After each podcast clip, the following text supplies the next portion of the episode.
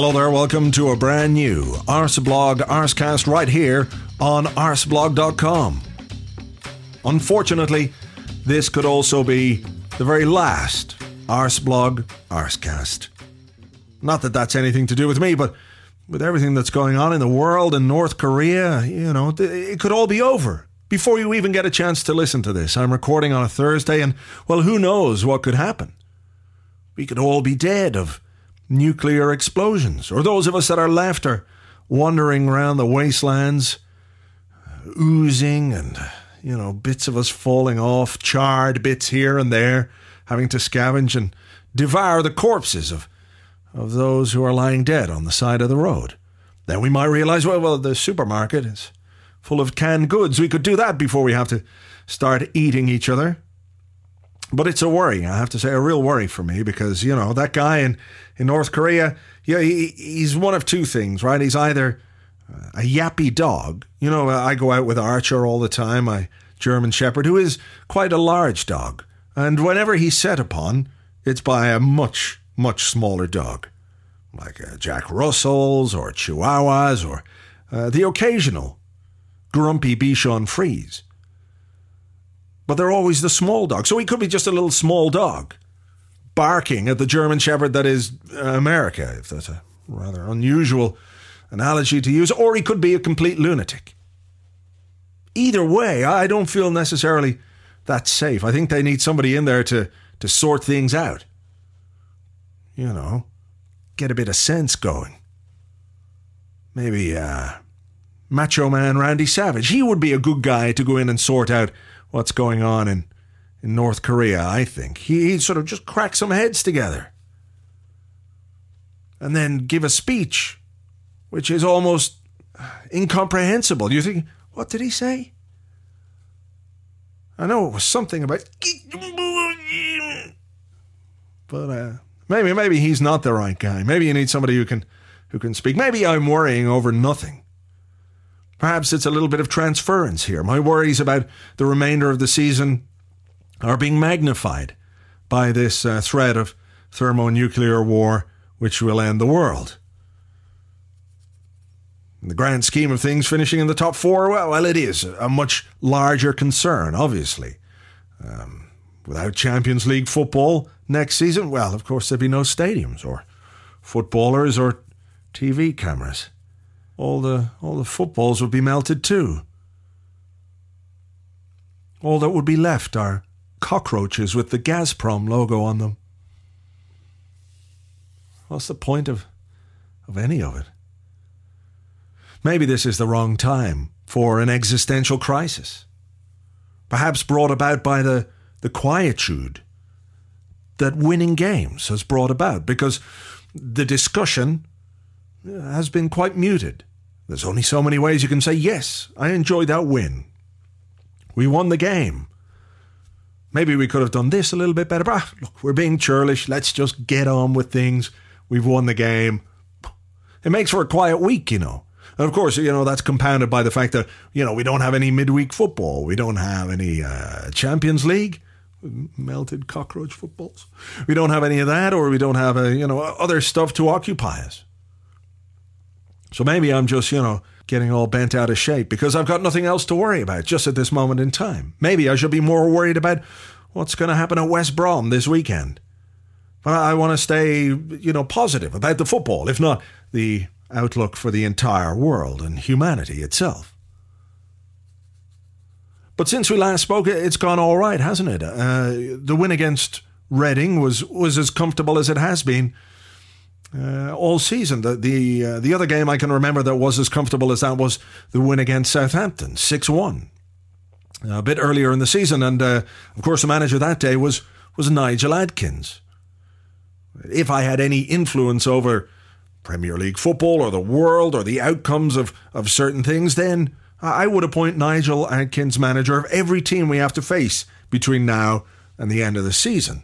That for me would assure us uh, a winning run because uh, his teams just I don't know they're not very good, are they? And he doesn't seem to set them up in a in a good way. We've seen so called lesser teams come to uh, the Emirates before and frustrate us and, and make us tear our hair out and then go, oh, for fuck's sake, we've had 28 shots and they've scored with their first shot, which wasn't a shot, it was a cross, which deflected off Koscielny's knee and then whacked off Mertesacker's head and hit Fabianski in the balls and trickled into the net. How many times have we seen that? Countless, I think. I mean, you, you couldn't count how many times. But Reading on Saturday, well, they were beaten from the start, it has to be said. Just, you could tell.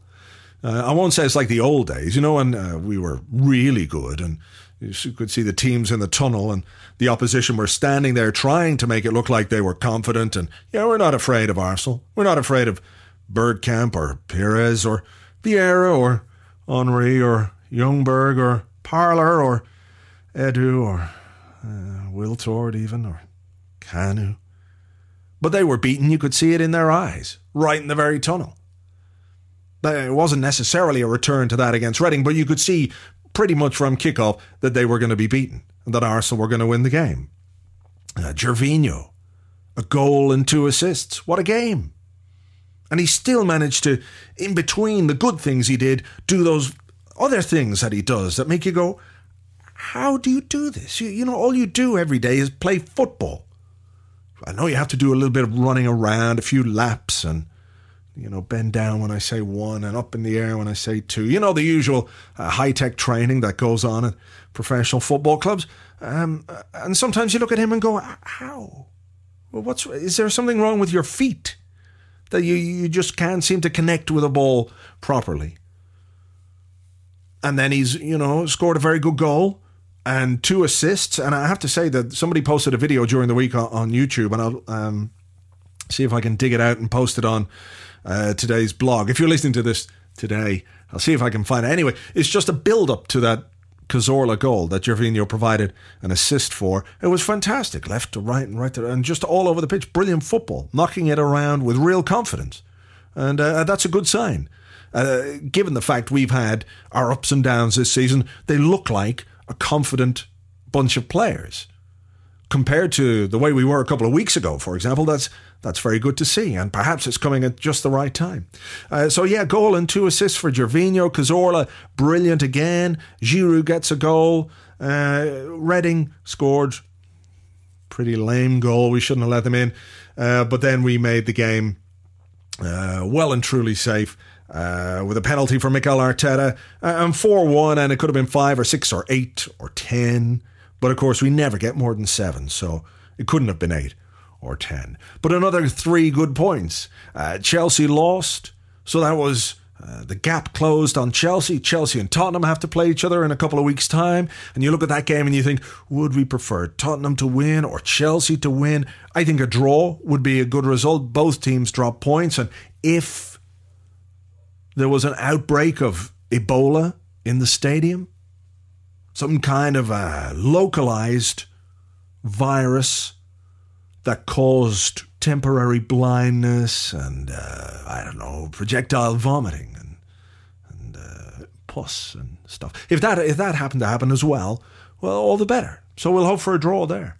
So it's been quite a good week, all in all, from a footballing point of view. You know, political and you know destruction of the earth kind of thing. You know, that's a different story altogether. But I think from a purely Arsenal point of view, we can be happy. Quite how happy, I don't know, but with me now to discuss all the bits and pieces that have uh, gone on this week, I'm delighted to welcome back to the show. It is Goonerholic. Hello there. Hello there, blogs. Thanks for inviting me again. Uh, you're always very welcome. Um, h- how are you uh, fixing for this end of the world thing? Are you stockpiling, uh, you know, getting the supplies in? No, exactly the opposite. I'm trying to make sure that I enjoy it all while I can. Ah, The, the last of, the last of my Lagavulin went last night. uh, I'm ploughing my way through as many Innis & Gunns as I can get to. Problem is, they're still on special offer, so I keep on restocking. Well, God, well, I hope they don't. The world doesn't end until the special offer's over. Very, Exactly. Yeah, eat, drink, and be merry, for tomorrow we die. And that's the, I don't think it'll be that bad. I've seen John Jensen score. I think they might pull back from the brink. anything could happen, I suppose. Right. Well, look, we'll move on to the football. And uh, Arsenal last weekend against Reading looked a, a, side to me that has rediscovered a little bit of confidence. They, um, you know, they pass the ball around. They're very uh, quick and sharp with the movement. And, and while some of that obviously had to do with the fact that Reading weren't particularly good, I think, you know, a good part of the reason Reading weren't particularly good on Saturday was because Arsenal just didn't let them play.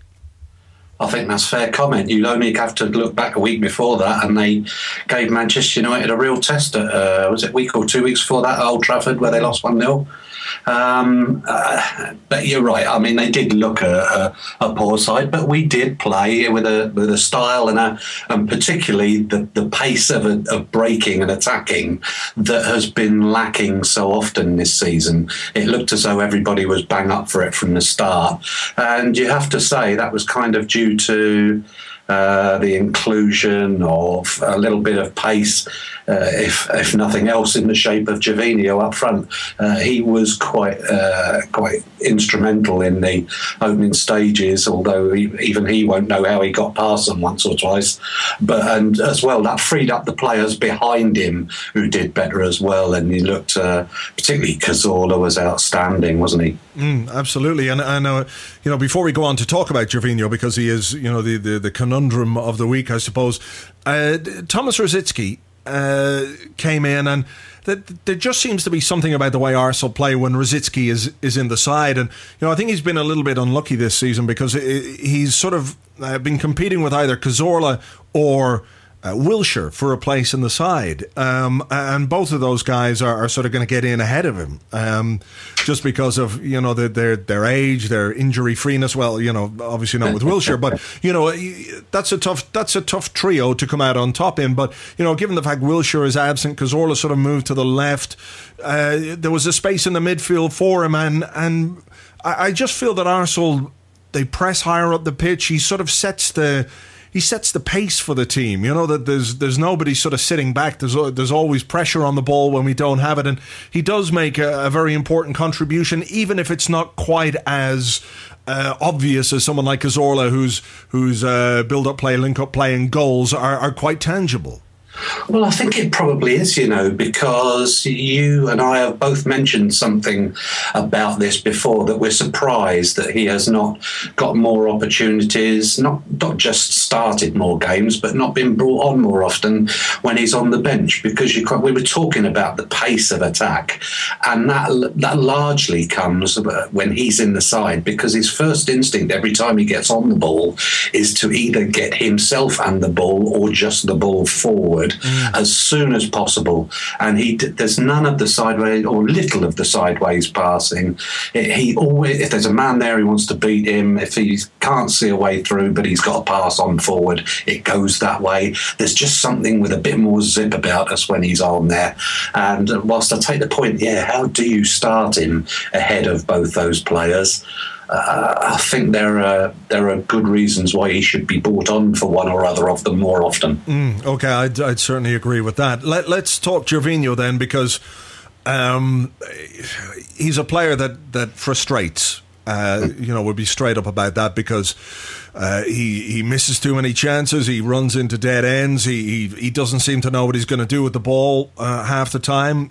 And I might be a little bit generous towards him there, but you know he, he's um, He's got seven goals this season in the last two games. He's got two goals, two assists. It's difficult to try and work out, you know, how to fit a guy like that into the team because of the uh, what's the word I'm looking for? The, the, sort of fluctuations in form that he has because he played very well at the start of the season and then went completely and utterly off the boil, uh, and it sort of coincided with one of the uh, the dismal spells that we had in the team. But you know, g- given that we're coming to the final eight games of the season, there's a big push on. Uh, it's good, uh, regardless of what you might think about him, that we have players who are finding a bit of form. It's quite interesting as well because if you remember the last uh, African Cup of Nations, he did very well, came back and looked just a shell of the player we'd sent out there. This time it appears as though it may, and I stress may because that was only one performance, work the other way round. And you kind of feel for him a little bit. He was, uh, he started the season.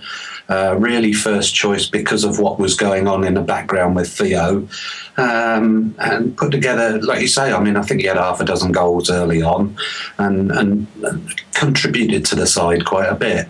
And losing his place and. It, so completely and utterly. I mean, it, he just wasn't considered once Walcott came back to the fold. So uh, getting out to the African Cup of Nations probably was a relief for him um, because, of course, when he does get used, he has to be used to. Uh, there are guys around me who will even jeer him when his name's mentioned as a substitute, mm. and that can't be easy for anybody, and it can't do anybody any good. But yes, as you say, you know, it's it's his inconsistency that is the the problem because when he plays like he did on Saturday, I mean, you mentioned there he did, you, he looks sometimes as though he doesn't know what he's going to do with the ball. What on earth must he be to defend against? because if he hasn't got a clue, no defender's got an earthly. so.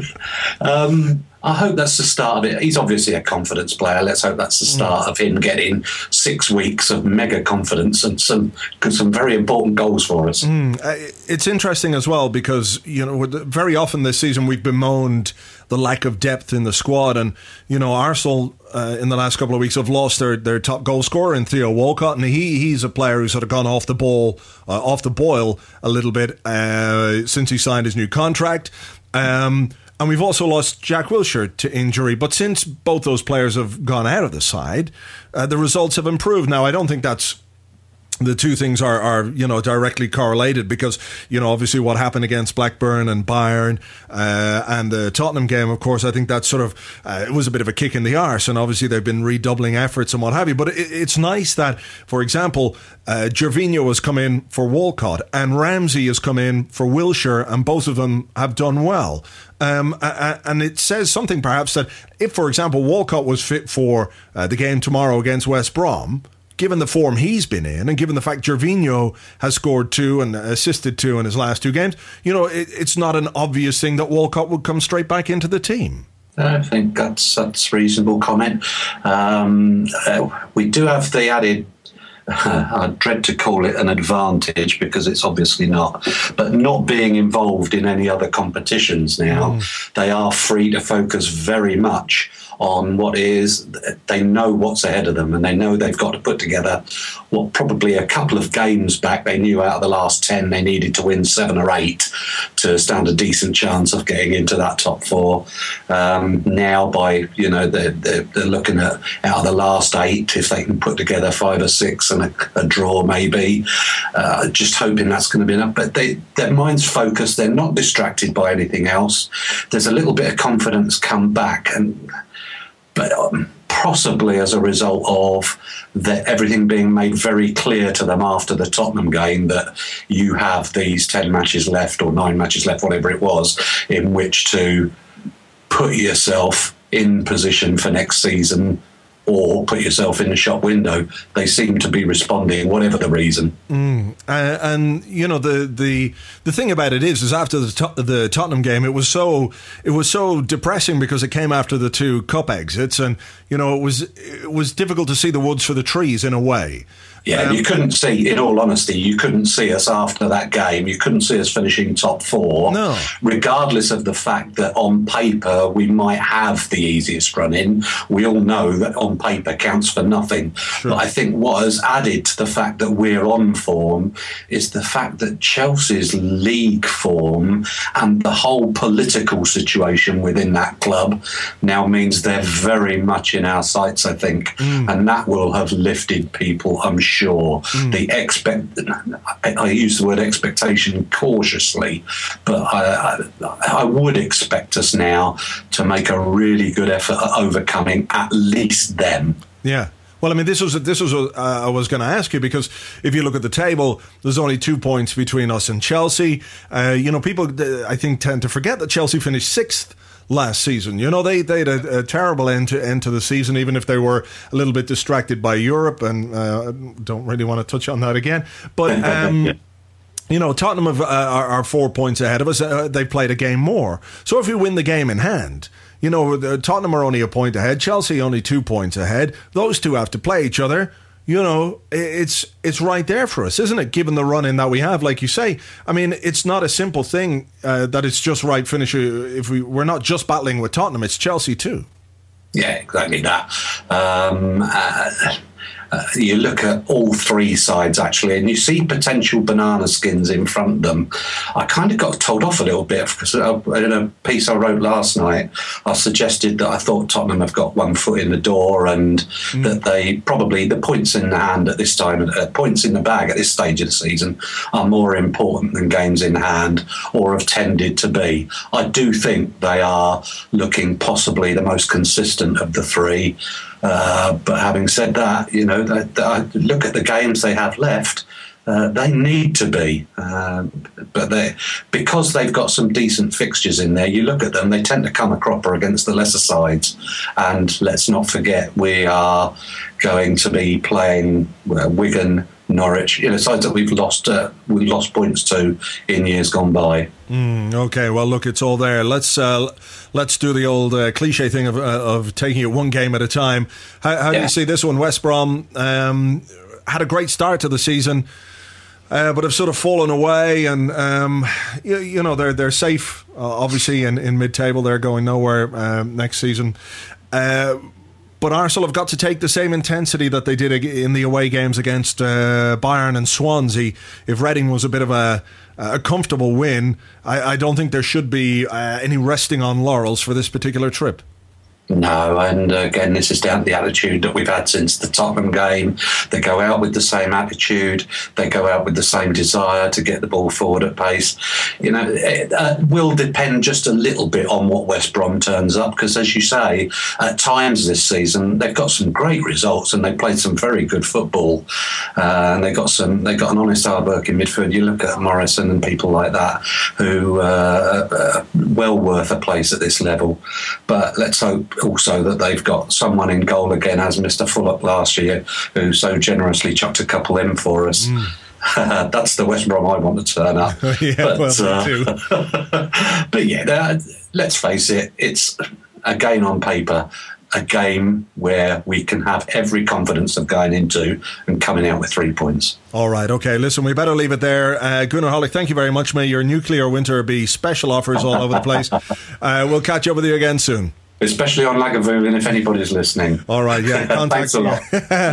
Cheers. Thanks, blogs. Bye bye. Thank you very much indeed to Goonerholic. You can find him on his blog, Goonerholic.com, or on Twitter at The Goonerholic. That's The Goonerholic. Uh, so make sure you give him a follow and a read. We'll have a quick look ahead to the West Brom game right after this. It's the Mick Benno Show with me, Mick Benno. I'm deadly. Hello there, I'm Mick Benno, and I'm the greatest striker that ever lived. Not only am I the greatest striker that ever lived, I am the greatest dictator that ever lived. It's true, I've just been appointed as the new Chief in Command Officer, Owner, Operator of North Korea. All the people here, they look up to me, of course. But they come up to me in the street and they say, Oh, McBenno, McBenno, you are so tall and you're blonde and we love you. We love you, McBenno. And I say, I know. But since I got here, I had to change a few of the rules. The country name, for example, North Korea, it had terrible connotations. So I have changed it to Nicaragua. Also, every firstborn child must be named after me or as a choice after my all time hero of all time, the lead singer of Simply Red. My third action was to change the name of soccer to Bentner Ball, and I am now the player coach of the national team. I have picked the side for the first World Cup qualifier. In goal, me. Right back, me. Centre half, me. Centre half, me. Left back, me. Central midfield, me and me. On the right wing, me. On the left wing, me. And up front, we have me and Mick Benno. Because I am, after all, the greatest striker that ever lived. It's the Mick Benno Show with me, Mick Benno. Right then, it is West Brom away from home this weekend, and uh, well, it's always a, a, tricky enough fixture. You might remember there was a game a couple of seasons ago where uh, Almunia he um, he he Almunia'd. I think that's the verb. uh, came charging out of his goal. Uh, and uh, allowed West Brom to score a fairly easy goal. And then last season, of course, it was the uh, the final day of the season, and we played West Brom away from home, and their goalkeeper had. Well, I couldn't even say that there's a, a verb which would describe his his performance. It's not an Almunia or a Fabianski or, or even the worst of the Arsenal goalkeepers that you've ever seen in your life. It was pretty appalling. Uh, Martin Fulop, I think his name was. Uh, we won the game 3 2. That was the uh, the final day of the season, as I said, Arsene Wenger clinging to Pat Rice, clinging to him in terror, as we all watched in terror. And uh, well, it was it was a bit tense that day. Kieran Gibbs made a, a great late challenge, you might remember, uh, to uh, prevent what was surely. Uh, an equalising goal for West Brom. With Tottenham ahead in their game, we would have finished fourth, and with Chelsea winning the Champions League, oh, sorry, Sorry, just remembered that. But uh, you know, we would have been, we wouldn't have been in the, the Champions League this season. So it was all a bit uh, heart in mouth. Hopefully, it's not quite so uh, tense tomorrow. Uh, West Brom started the season very well, but haven't been in particularly great form of late. And we look like a team that's re- rediscovered a bit of confidence uh, and composure and assuredness in our game uh, after the wins against Bayern and Swansea, and of course the, the game against Reading. We look like uh, a team that's happier in itself, and hopefully we can continue that between now and the end of the season. Team news is that Wilshere and Walcott, that's the fella. Uh, sometimes I forget. He's just so, you know, um, vanilla. You just kind of forget. Uh, but they're both out. Um, other than that, I think Nacho Monreal should be fit again. Uh, after coming off against uh, Reading, having uh, blunked his knee off the post. Other than that, I think everything, everybody's fitting well. Um, I guess we'll see more or less the same team that started against Reading. They played very well, so let's hope they can keep it up. Let's hope this time next week, if there is this time next week, let's face it, that we're three points better off and that uh, the pressure is on those uh, in and around us at the top of the Premier League table. So uh, we'll leave it there for this week until next week's Arsecast. Uh, take it easy. Cheers. Bye bye. And if this is the very last Arsecast of all time, I love you. Bye bye.